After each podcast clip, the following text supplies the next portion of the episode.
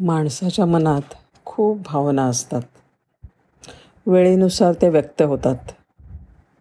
जसं की आनंद दुःख मीपणा म्हणजे अहमपणा राग भीती कधी निराशा कुणाचा द्वेष एखाद वेळेला अपराधीपणा आशा करुणा माणसाला ज्ञानसुद्धा असतं. आणि महत्त्वाचं म्हणजे प्रेम. काय झालं? एकेकाळी ह्या सगळ्या भावना समुद्रामध्ये एका बेटावर एकत्र राहत असत. एक दिवस काय झालं की हे बेट बुडणार आहे असं नक्की झालं. बेटावरून शक्य तेवढ्या लवकर निघून जाणं हे आवश्यक होतं. सगळ्या भावनांनी त्यांच्या त्यांच्या होड्या तयार केल्या आणि त्या बेटावरून निघून जायला लागल्या. प्रेम बाकी तिकडंच राहिला. त्याने ठरवलं ह्या बेटावर मी किती प्रेम केलं आहे त्यांनी मला कितीतरी गोष्टी दिल्या आहेत माझ्या किती आनंदाच्या आठवणी त्याच्याबरोबर आहेत. ते संपूर्ण बुडेपर्यंत मी त्याच्याबरोबर राहीन. आणि मग निघून जाईन कोणाबरोबर तरी. ज्या वेळेला बो बेट बुडायची पाळी आली त्यावेळेला प्रेमाने मदत घ्यायची ठरवलं. त्यावेळेला त्या बुडणाऱ्या बेटाजवळून गर्व किंवा अहंता एका सुंदर बोटीमधून जात होतं. प्रेम म्हणालं अरे गर्वा मला जरा कृपया मदत कर ना. शी तू कसला ओळला आणि बावळट.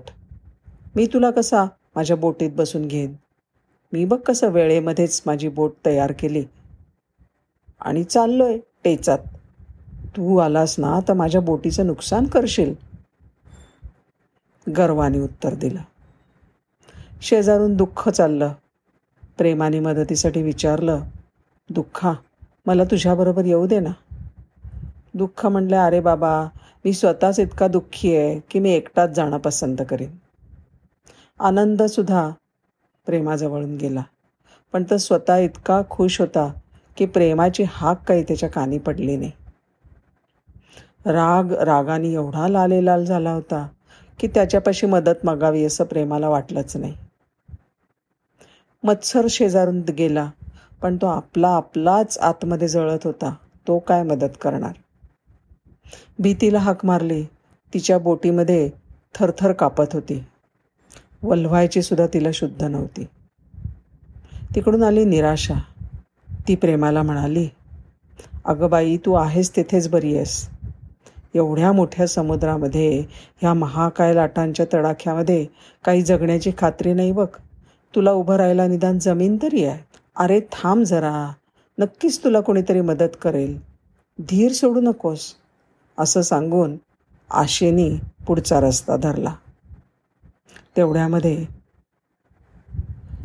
एक पोक्त व्यक्ती एका बोटीमधनं आली आणि धीर गंभीर आणि आश्वासक आवाजामध्ये प्रेमाला म्हणाली ये मी तुला सुरक्षित ठिकाणी घेऊन जाईन.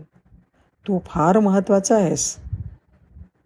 प्रेमाला खूप आनंद झाला पण त्या आनंदामध्ये तो आपल्या मदतनीसाचं नावसुद्धा विचारायचं विसरला. प्रेमाला कोरड्या जमिनीवर नेऊन सोडलं. तेव्हा तो प्रौढ बिलकुल थांबला नाही.